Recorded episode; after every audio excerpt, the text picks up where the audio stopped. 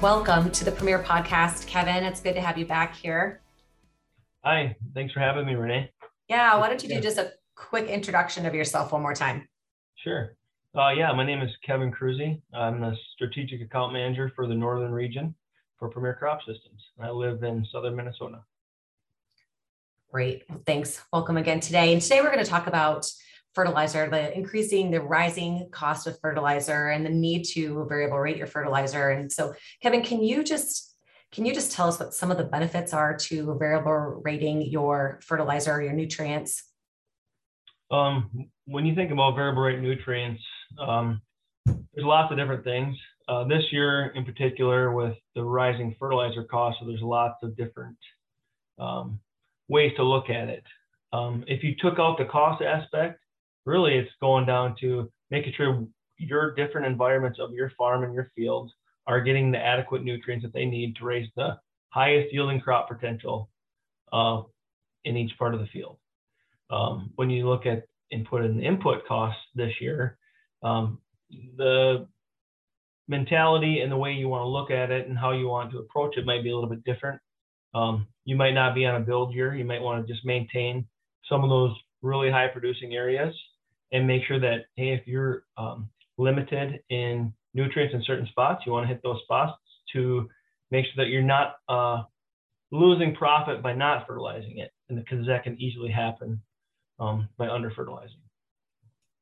Yeah, elaborate a little bit more. You said you want to produce the highest, the highest raised crop potential. You didn't say yield, so just tell me a little bit about that. Right. Yeah, a lot of things at Premier Crop when we work with growers in their operations. Um, yield obviously is a is a huge driver, right? We want higher yields, right? But sometimes the highest yield necessarily isn't the most profitable. Um, so we want to try try to raise and help them raise the most profitable yield that they can across their whole operation. So when we talk about that with growers, we really break down their fields into different producing parts of the field where you have your, we like to call them the A zones, right? Where it's really aggressive, really driving yield. Um, we want to make sure that we're hitting the right nutrient targets on those fields and those parts of the field, especially just because we typically find that is your lowest fertility areas because over time you've been bringing down those nutrients with high yielding uh, crops, right? So when you start looking at some of your poorer yielding areas in the field, yeah, you might not need to spend any money on that part of the field this year in particular because they're um, putting that nutrient there might not be gaining you any benefit from yield because um, yeah, you want to maybe maintain those areas, but um, if it's not going to give you any yield potential for this particular year with the cost of the inputs, um, you definitely don't need to spend some money there. Well, and it's not only not spending the money there too. I mean, because you don't want to over apply, you don't want to under apply, but you're also being a better steward of the land. So I know that you in the field talk about how you could be a better steward utilizing, for, you know, variable rating your fertilizer. So talk about that a little more.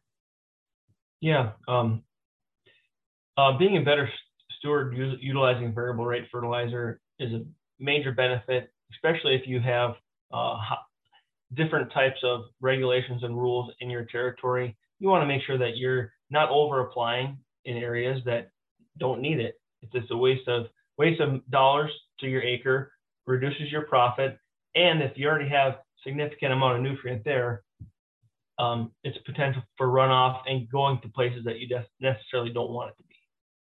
Yeah. So, what would the difference or what would a potential cost difference? I don't know if you have this answer, but what would the potential cost difference be from a flat rate to a variable rate? Do you have like a hypothetical situation?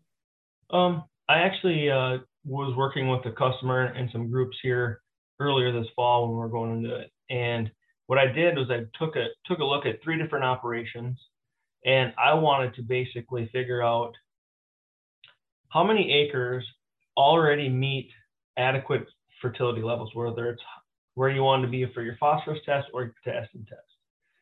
And by doing that, I was able to see on three different operations, two, one in southern Minnesota, one in west central Minnesota, one in South Dakota, completely different farmers, completely different territories. Um, on the phosphorus, for the adequate test, we were looking at about 50% of the acres, not quite, about 48% of the acres didn't necessarily need a phosphorus application. And there was about uh, a couple growers had up in the 80% of their acres didn't necessarily need a potassium application this year, but one of the growers, he, he about nine, 90% of his acres needed some sort of potassium.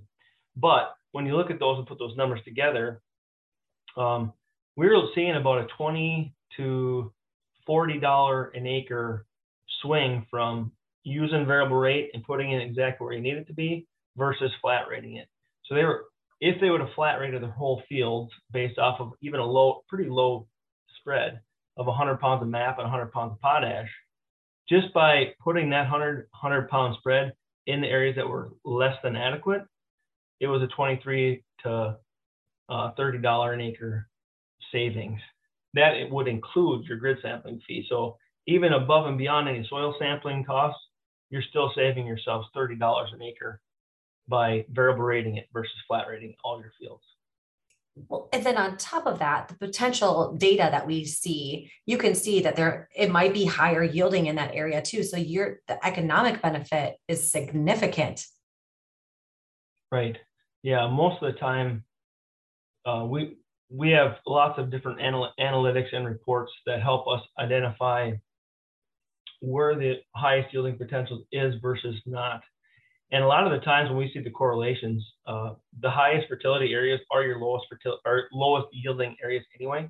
So by flat rating a straight rate across all your acres, thinking that's the easy button, it's going to save you money. Really, in turn, you're actually spending money in areas that don't need any fertilizer, and two, they're your lower yielding areas anyway, so they're not going to give you any return on investment for this year. So yeah, it's um, it's all about trying to understand your fertility and how it works across your farm. So someone could argue that uh, the grower is depending on whether they have the equipment to do it themselves or not, the grower would have to spend more to have it variable rate um, that you know applied. Plus, they're also paying a company like Premier Crop, so those dollars add up. What is I mean, does does that is there an economic benefit that you see, even though they're paying for services that are having utilizing variable rate fertilizer versus the outcome?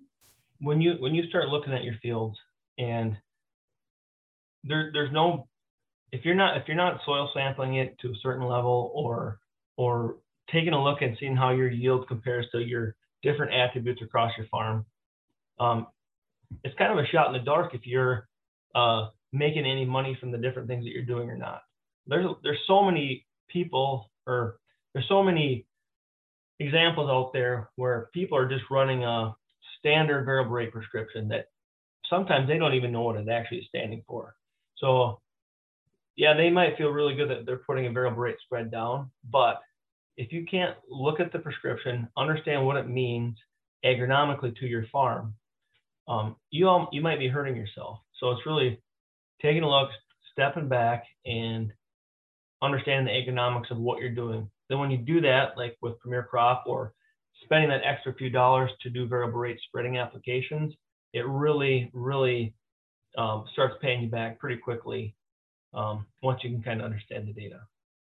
Kevin, do you have any specific examples of how you've helped a farmer improve their soil fertility utilizing variable rate fertilizer? Yeah, um, there's probably quite a few of them. Um, but one that really sticks into mind is one one group of growers I worked with. I started working with them in 2007, and um, just a great great group of guys. Uh, we started looking at their fertility. They they came to us and were wondering, you know, how can we improve yields? And you know, what do, do we need to do some grid sampling and whatnot? So we started diving in and taking a look, and we noticed on a couple of their fields that, you know, their their average soybean pop yield was probably right around 35 bushel on average, which was probably about 20 bushel lower than the county average or that average of that territory. And on their corn, they're running about a 170, 170 to 175 bushel average. So, but there's a couple fields that were actually running up in the 200 and up in the 60 bushel beans. And we started looking at what the difference was, and they were rented farms, and they had significantly higher fertility levels.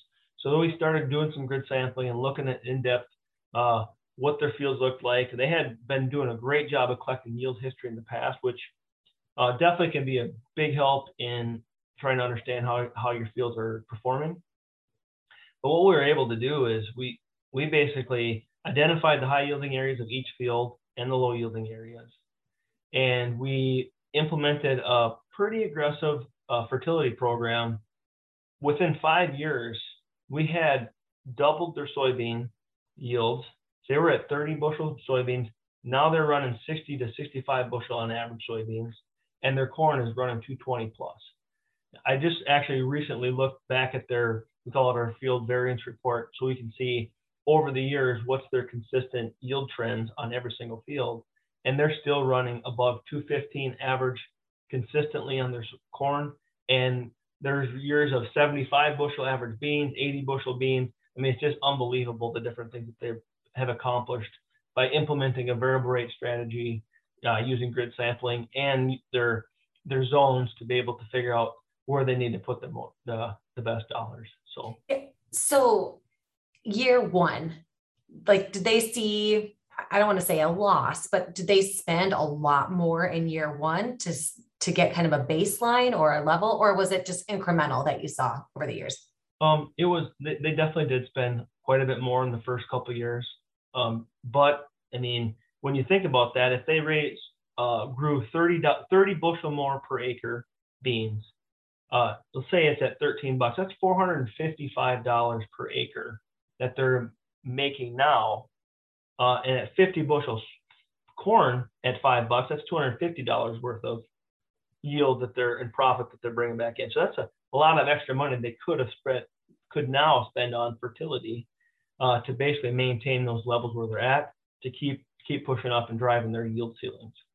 So yeah, it's uh, yeah, it's definitely a little bit of investment. I'm not necessarily saying today with the input pricing to do that, but you need a grid sample or or do some sort of intensive soil sampling to understand your fertility and make some decisions. You know what I mean? Understand where your high yielding areas are versus your low and, and treat those the way you can just to get through this year or the next couple years, or hopefully, hopefully the prices turn around and, and uh, we can be really profitable. But yeah, it's just one of those things we got to manage, right? It's just a risk that we all have to endure and um, having the right plan is always going to come out more positive than not.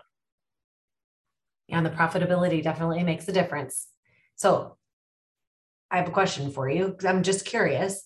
So in those first two years, were they like were were the rates incredibly high that you were applying or not necessarily?